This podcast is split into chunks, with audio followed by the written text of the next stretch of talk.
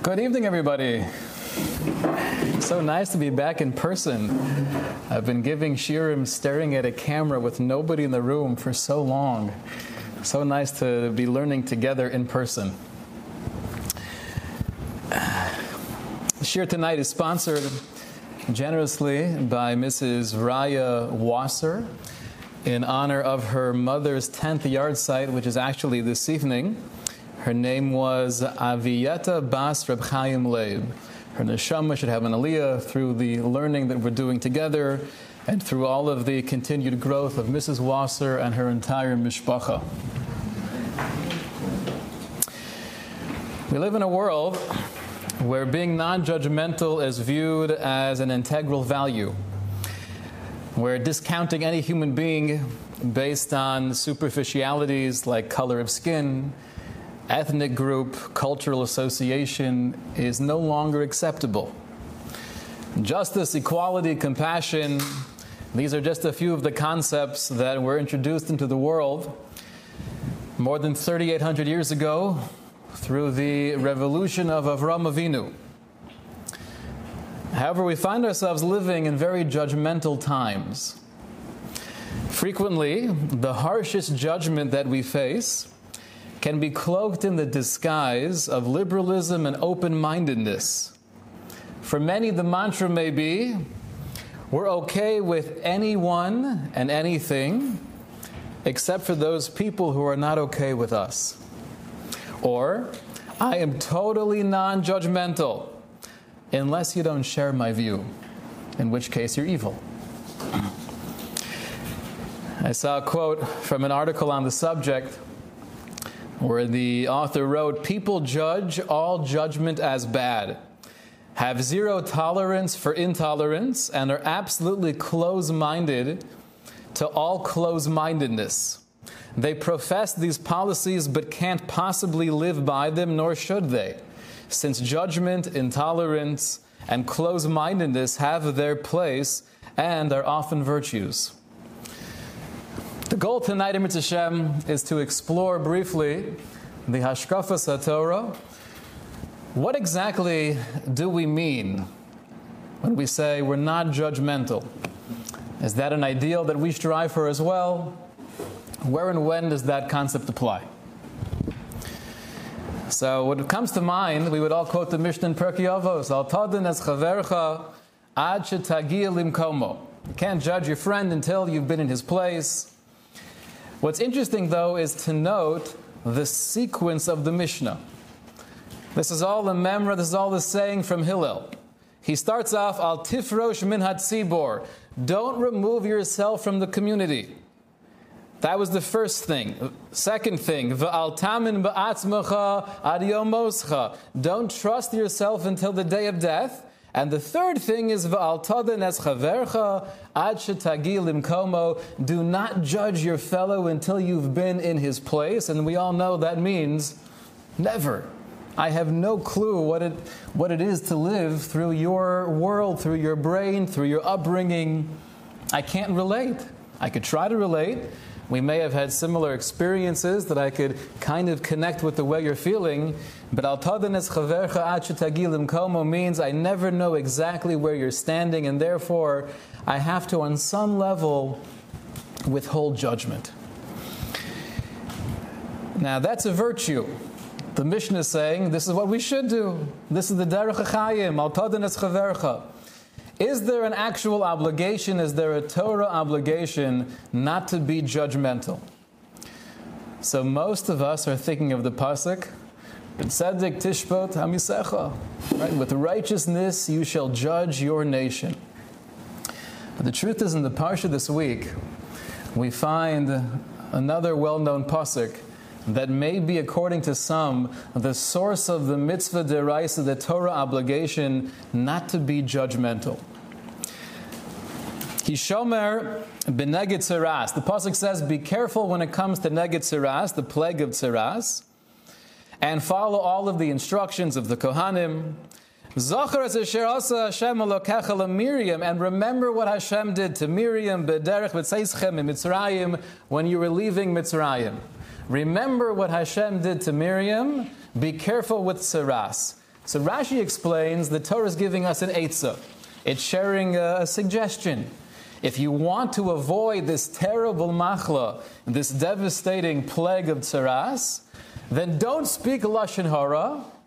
And the way to keep yourself in check is through remembering what happened to Miriam. It's not actually a mitzvah, but it's giving us an eitzah tova. If you want to avoid this particular illness, don't speak Lashon Hora. Remember what happened to Miriam. That's how Rashi understands the pasuk.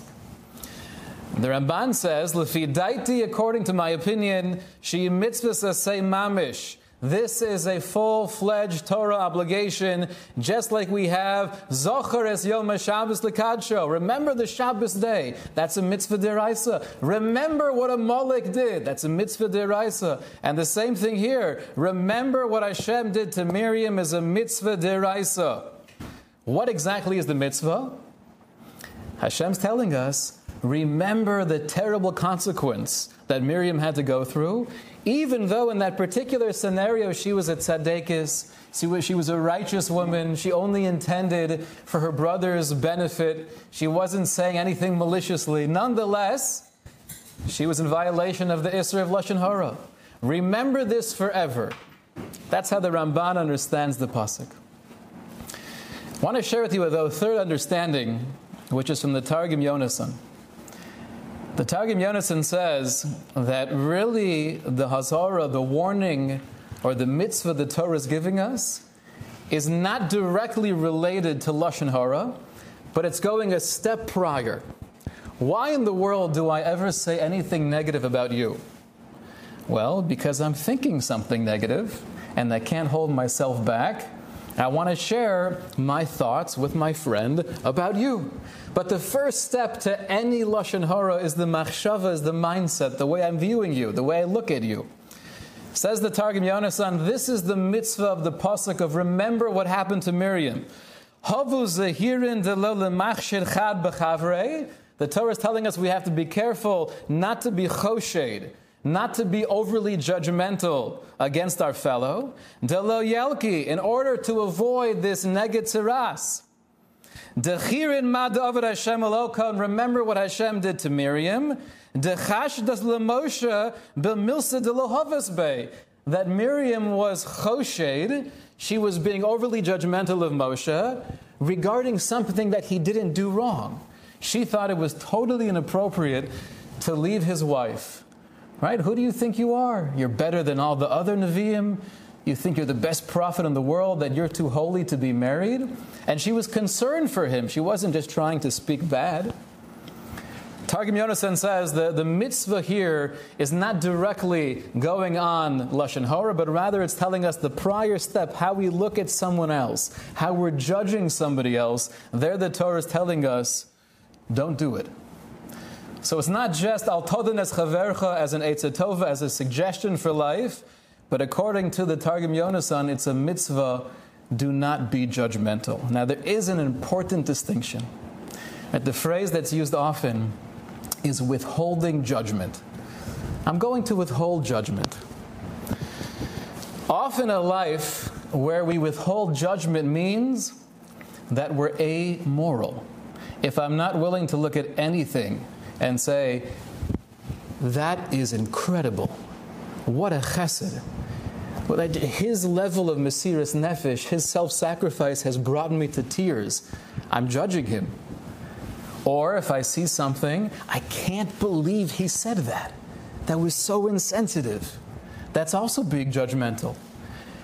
But the derech Hashem is not to withhold judgment. It's to always look at every situation and every interaction and have a judgment, have an assessment, have an evaluation. The Torah doesn't say, pretend there's no such thing as good and bad. We believe in good and bad. So we make the distinction between withholding judgment versus not jumping to conclusions. So for me to look at something I just did or you just did or said and to feel that was not okay, or to feel inspired and moved by the, the beauty of, of, of your chesed. That's what Hashem wants from us. To jump to the conclusion and to use the Yiddish word taich. Taich literally means to translate. If I touch you as a person, if I translate, if I interpret who you are based on something that you said that I feel is not okay or that I feel is amazing, so then I'm in violation of al tadin es chavercha. You don't really know who he is. You don't know who she is. You don't understand their struggle. I'm sure they're a very wonderful person, but I can't touch, I can't define the essence of that human being based on my limited exposure to what I'm seeing. That's the distinction between withholding judgment. We never withhold judgment. We try to be critical. We're connoisseurs of morality. But we don't jump to conclusions. We don't touch up people. Now, this is something that we all struggle with. Part of it comes from the fact that sometimes we may lack self-esteem, and one of the ways to build ourselves up is through trying to put down as many other people as possible. And it might feel good in the moment, but it's not really a long-term cure. I think there are two main reasons, though, why we are overly judgmental, why we do jump to conclusions, why we touch people up based on our little snippet, our little glimpse into their life. It's a combination, it's an eloquent combination of arrogance and ignorance. And when those two work together, it's phenomenal. Combination of arrogance and, and ignorance. One level of being judgmental is where I'm lacking context. I'm not seeing it in the full picture. I'll give you an example. If you were to see any human being six months ago, walking into a store, and before they open the door, they put on their mask and their gloves, and they're careful to open the door, not touching the doorknob, using their elbow. The first thought that would cross our mind is, oh, nebuch, right? This poor person, O C D, anxious, probably trauma when they were a child. Oy, nebuch, Hashem, have rachmanis. Yeah, I think he's a thief. I just saw the other day, you know, someone was walking into seven eleven, didn't look like the classic upstanding citizen, and he puts on this thing around his head. If you would have seen that six months ago, that would have been scary. Now, though, if you see someone entering uh, Publix or the Grove, and they don't put on a mask, and they don't care about touching the door, what crosses your mind?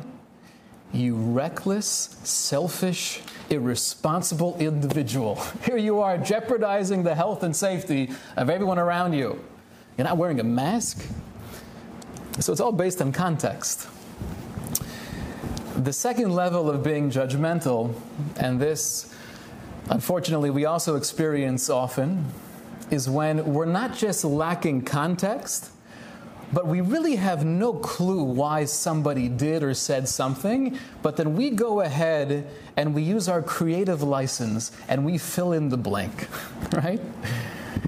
My father told me an old joke of a guy who was traveling late at night in a thunderstorm, long country road, no other cars around, and his car breaks down. He's got a flat tire. So he's thinking to himself, what am I going to do in the middle of nowhere? This is before cell phones.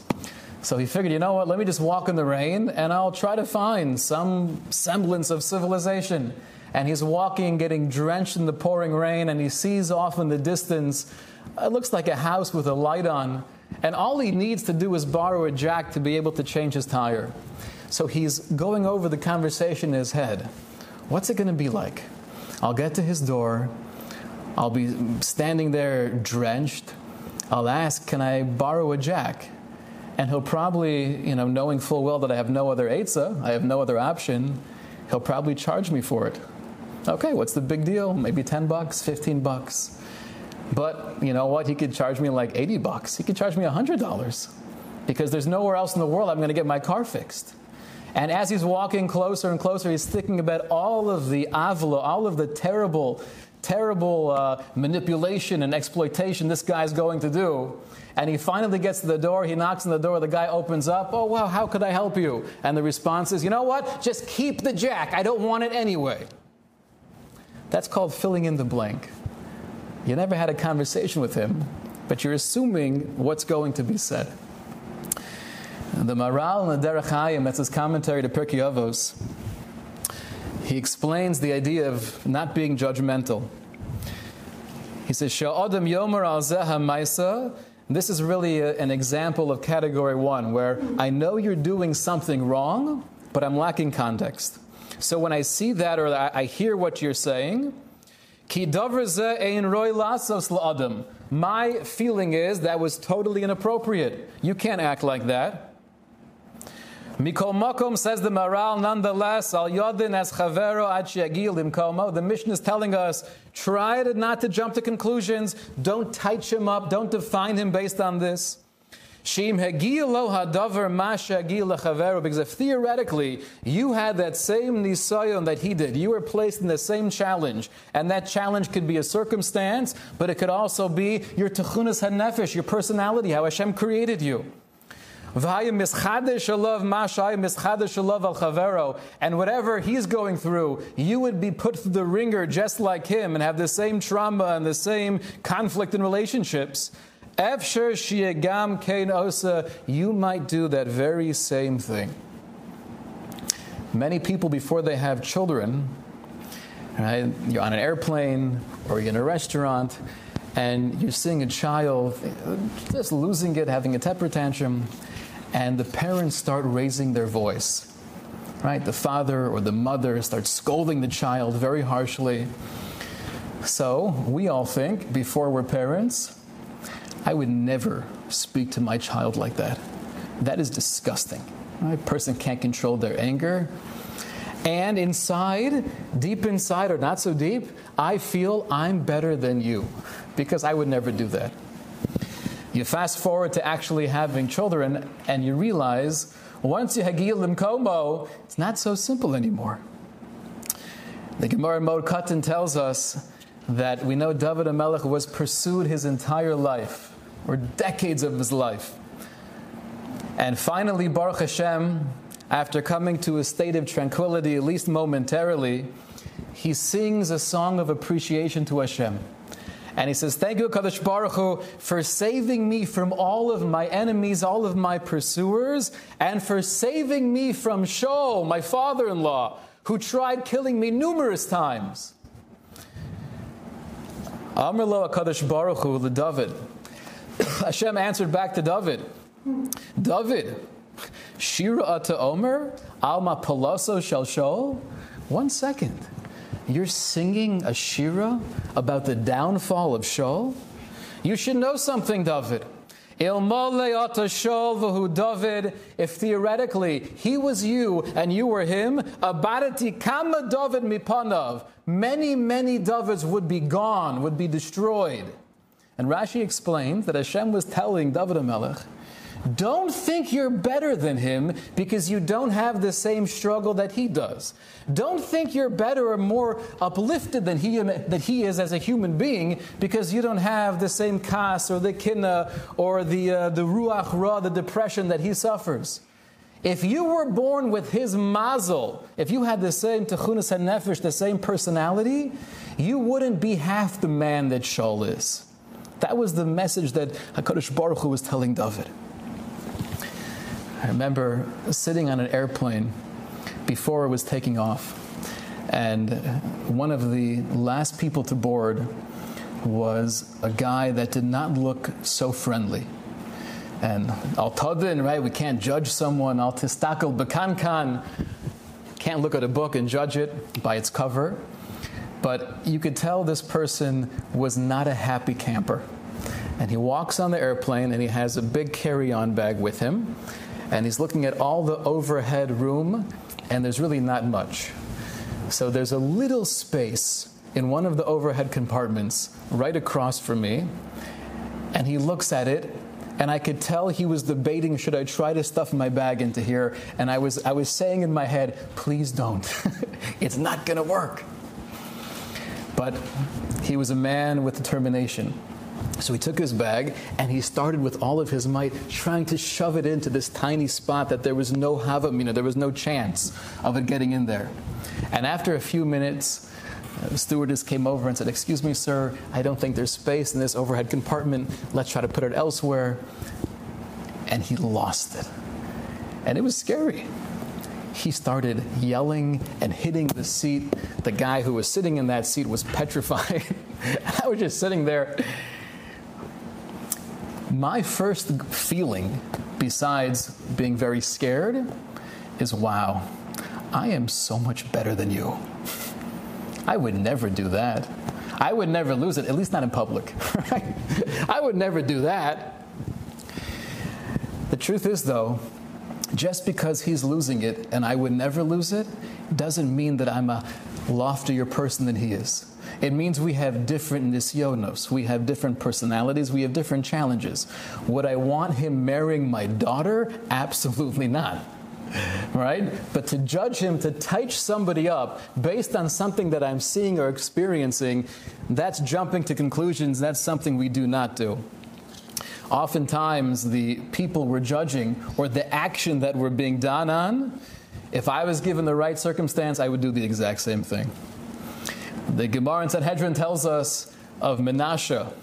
Menashe was the son of Chizkiah, who was the king of uh, the Jewish people for fifty years. And we know that notoriously, he really brought about the revolution of Avodah Zorah in Klal Yisrael. It was really the turning point leading to the Chorben by Yisrisho and the destruction of the first base of Migdash. Rav Ashi, the Gemara tells us, was teaching something about Menashe and some of the other famous kings. And he left off the shiur, he concluded his class by saying, tomorrow we're going to learn more about Chavarenu, about our, our friends, our peers, referring to Menashe. That night, Rav Ashi, in a dream, has this vision of Menashe. Menashe comes to Rav Ashi and says, excuse me, who are you to have the audacity to, to view me as an equal? Do you have any idea who I am? Obviously, your, your perception of history and me as a person is, is off. Maybe it's true. I did some terrible things, and I pushed Klal Yisrael in a very negative direction. But don't equate yourself to me. And then they had a back and forth in halacha. Menashe basically said, ask me a question. Test me. Grill me. And he actually taught Rav Ashi halacha. Rav Ashi, in this back and forth during the Chalom, in the midst of the dream, he was so puzzled. Now that he had this encounter with Menashe and he realized, this person is incredible. What a tremendous Chacham. So he asked him the sixty-four thousand dollars question, namely, if you're so smart and you know so much Torah and you have a lot of tzidkis, there's a lot of righteousness within you, what were you doing with all of the Avodah Zorah stuff? Why were you involved with worshiping idols? Menashe says back to Rav Ashi, Amr lei, ihavis hasam, you should know, my dear friend, if you would have been there, havis nakidna b'shepule glima v'rahata basrei, you would have picked up your, your coat and you would have ran after me, having more of a taiva and more of a desire and addiction to Avodah Zarah than I did. You think you would have been able to withstand that challenge? You have no idea what that desire was. We can't relate to Avodah Zarah. But Menashe was telling Rav Ashi, don't touch me up. Don't try to define me based on your limited worldview. Although you're an Amora, although you're a massive Talmud scholar, you have no idea who I am. The Gemara concludes the next day, when Rav Ashi came into shiur, he didn't refer to Menashe as our friend, but he referred to him as our teacher. Menashe, our teacher, eventually he did tshuva, Menashe. So getting back to the Mishnah in Perkei Avos, these are examples of not having the entire context and therefore um, being overly judgmental. When the Mishnah starts off by saying, Al tamin ba'atzmecha ad yom moscha, don't have too much faith in yourself until the day you die. Don't be overly confident. And then immediately after, Hillel tells us, V'al todin es chavercha ad shetagil im komo. Explains the Rabbeinu Yonah, there's a very intimate connection between these two ideas. Why am I judging you? Why am I touching you up? Because al tamin ba'atzmecha, I'm mamin. I believe in my perception of you. I have too much confidence, I have too much belief in the way I'm seeing the world. And because of that, I have the chutzpah to judge you. Al tamen ba'atzmecha ad yom moscha, and therefore don't judge anybody. When I'm overly confident, when I have that combination of arrogance and ignorance, not knowing the full picture, that's when I tight you, that's when I place you into the box. That's Mark Twain's famous quote. He said, when I was a boy of fourteen, I was embarrassed to have my dad around. He didn't know anything. But then when I was a boy, a young man of twenty-one, I was astonished to see how much he learned in only seven years. We're always astonished to see how much things might be different than our perception previously. When it comes to leadership, and that's true in any capacity, in the work setting, at home, with your family, in a community setting, when it comes to leadership, not jumping to conclusions is an integral component to being a productive and an effective leader. But Tiferes Yisrael writes, one of the great commentaries on the Mishnah in Perkei Avos in the eighteen hundreds, he says, when you have the responsibility and the privilege to be in a leadership position,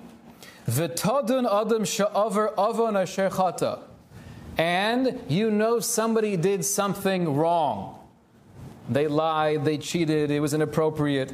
Shvot oso bechemla explains that Tiferes Yisrael, when the Mishnah tells us, al tadin es chavercha, the Mishnah is telling us, you as a leader, judge this person with compassion.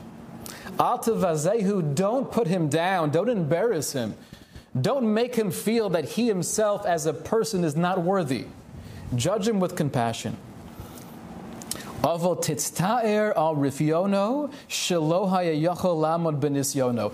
should my overwhelming feeling be?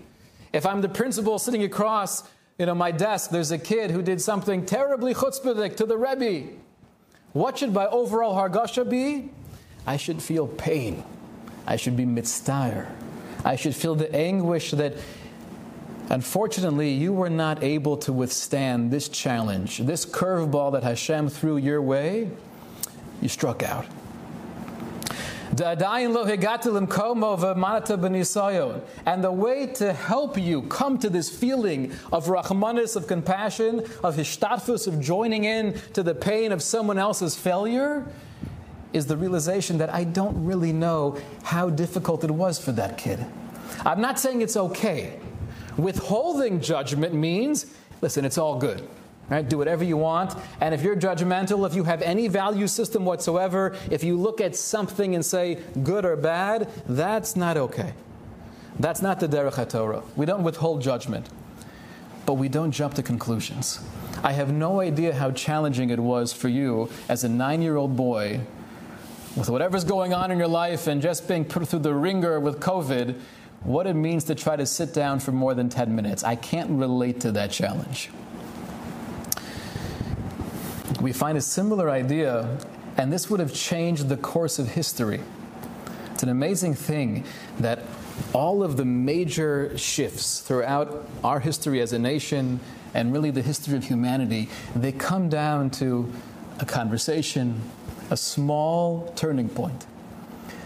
Yosef and his brothers. Right? The pasuk tells us that as they were going through the situation of going down to Mitzrayim and then going through hardship, so they said they had a hakara, they had a recognition that this is definitely payback for something we did with Yosef. Ashemim enachnu alachinu asher re'inu tzaras nafsho.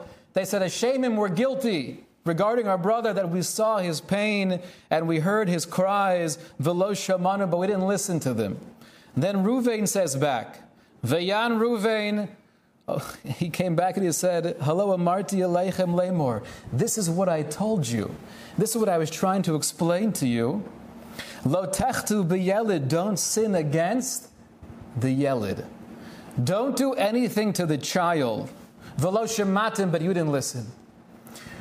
What was Reuven trying to, to bring out when he said, don't sin against the child? Explains the Ramban and the Svorno. I told you, my dear brothers, that it's true what Yosef did was totally un, unacceptable.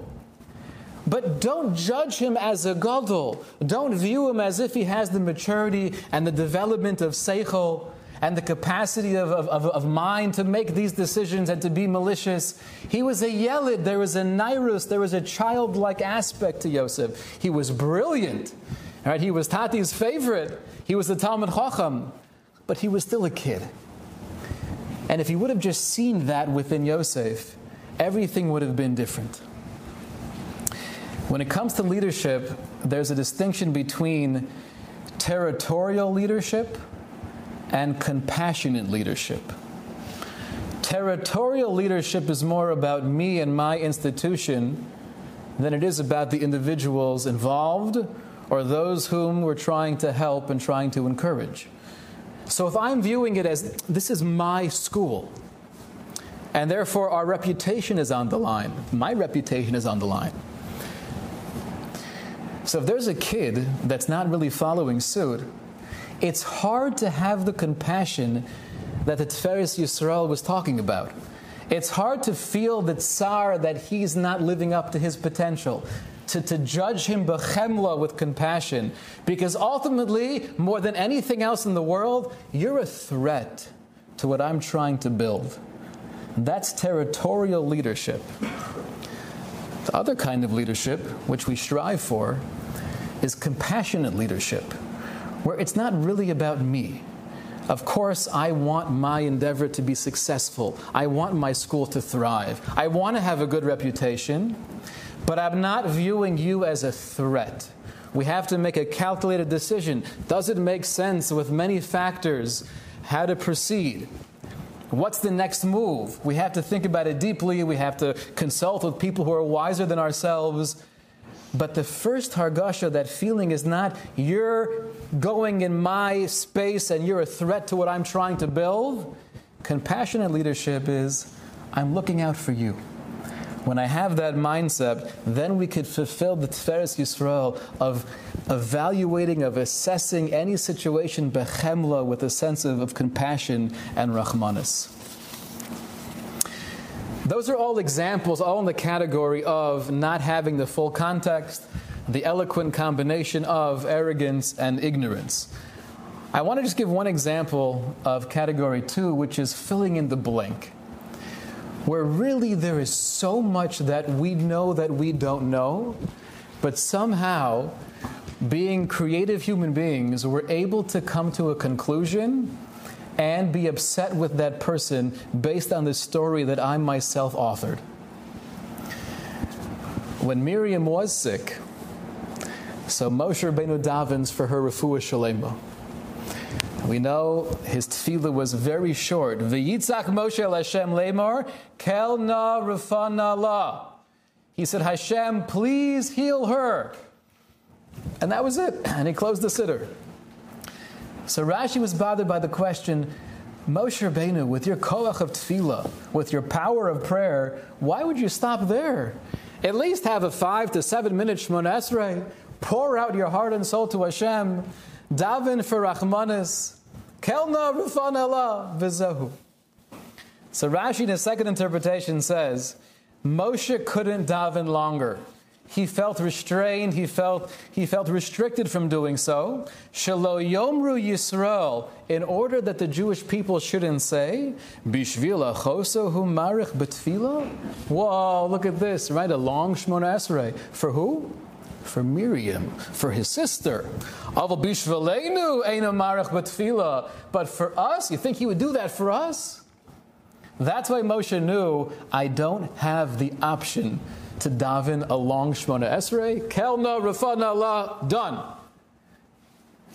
Why in the world would Klal Yisrael view Moshe davening for his sister's health as an insult?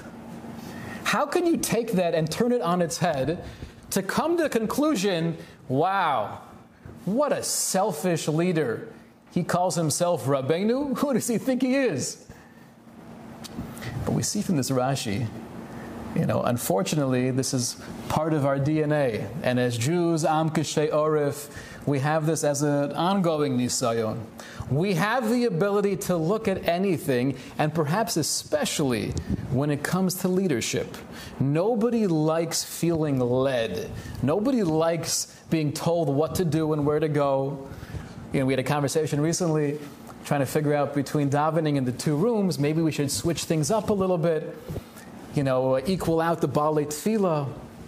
And I said, we can't move people around unless there's a real need to do so.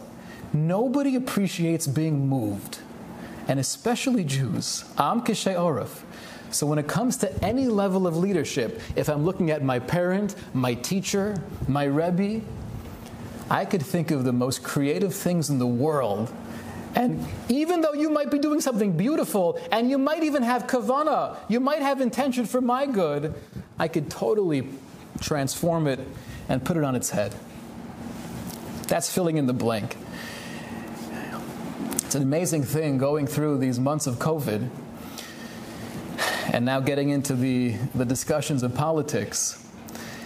There is so much passion and there is so much confidence in areas of life that when you really approach objectively, we know very little bit about. When it comes to the, the social health and, and welfare of what's the best way of conducting oneself during a pandemic. Right, so how many of us have studied that issue carefully and have much experience going through all of the resources and the history? And, but yet, it doesn't take that much for us to fill in the blanks. If it's not judging or viewing somebody else, it's coming to my own conclusion. Again, a beautiful combination of arrogance and ignorance. Obviously, you have to do it like this. And if you're not wearing a mask over here, you're a Russia. And if you're wearing a mask over there, you're, you're obviously against Trump. And, and you're doing something totally foolish. How do you really know? Yonasan Eibeshitz, we'll end with this. Speaking about the, the conflict with Yosef and his brothers. So the Pasuk says that they felt that Yosef was loved the most, and therefore, V'yisnu oso v'lo yocho dabru l'shalom. They had a resentment towards him, and they were not able to speak with him, b'shalom, with peace, with pleasantness. So Rashi understands that to mean that that was actually a praise to the brothers.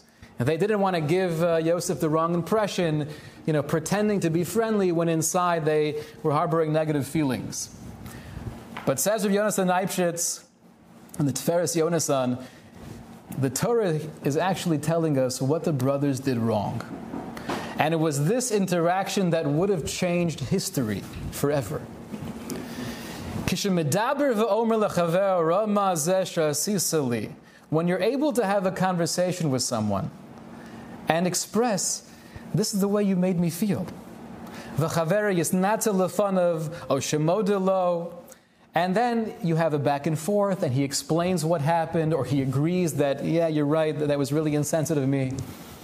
He might apologize, he might not, but at least you're breaking the ice. Says Rav Ashi, Kizeh oz sora hasina. That's how we have the ability to remove hatred, negativity, and judgment. Ulekach tzivsa haTorah, and that's why the Torah gives us the mitzvah. If you're not feeling b'shleimus with somebody else, don't keep it inside. Right? Don't just say everything that comes to your mind, obviously, but have a conversation. The more you're able to judge somebody from a distance, the more evil they become. And then surprisingly, once you actually have an interaction with them, and you have a conversation, you realize, you know what? Maybe they're not that bad of a person. Maybe they're not always out to get me. Sometimes they are. But usually, if we're able to view them as human beings through a dialogue, that changes the entire dynamic. Concludes Rav Yonasan Eibeshitz. By having a conversation that could remove negativity, v'shov hashalom linkomo, and bring back peace nationally, individually, within families. Right? Think of all the examples within our own families of people that don't talk to each other. Just had a conversation recently. Someone who has not been in touch with a close sibling in years. And by this point, they don't even know why. The way to bring relationships back is through having a dialogue. If the Shvatim, if the brothers of Yosef would have had the gevura, they would have had the strength of character just to be able to have a conversation with Yosef and express their feelings about how they feel left out and they feel unloved. Hayanasa Shalom Beinehem, even though it would start off with friction, even though it would have been an awkward conversation, Hayanasa Shalom Beinehem, that would have created peace, and the destiny of Klal Yisrael would have been different. So Al Toden Es Chavercha Ad Shetagi Libkomo, says the Targum Yonasan, based on this week's Parsha, the mitzvah of remembering what happened to Miriam is a mitzvah of not judging people. Doesn't mean withholding judgment, but not touching people up, not jumping to conclusions, not placing someone to a small, narrow box based on our limited perception of who they are or what they did. There are two reasons why we jump to conclusions, often because we're just lacking the context, and sometimes we just get creative and fill in the blanks. The way to help us break through these barriers and create a cohesive feeling amongst friends and family and community is never to let the other person stand there in the corner and be ignored, because then the sinna and the resentment only grows. When we have the strength to break through those mechitzos and have real conversations, then we bring people together without judgment and we have love and compassion. Okay, shkoyach everybody.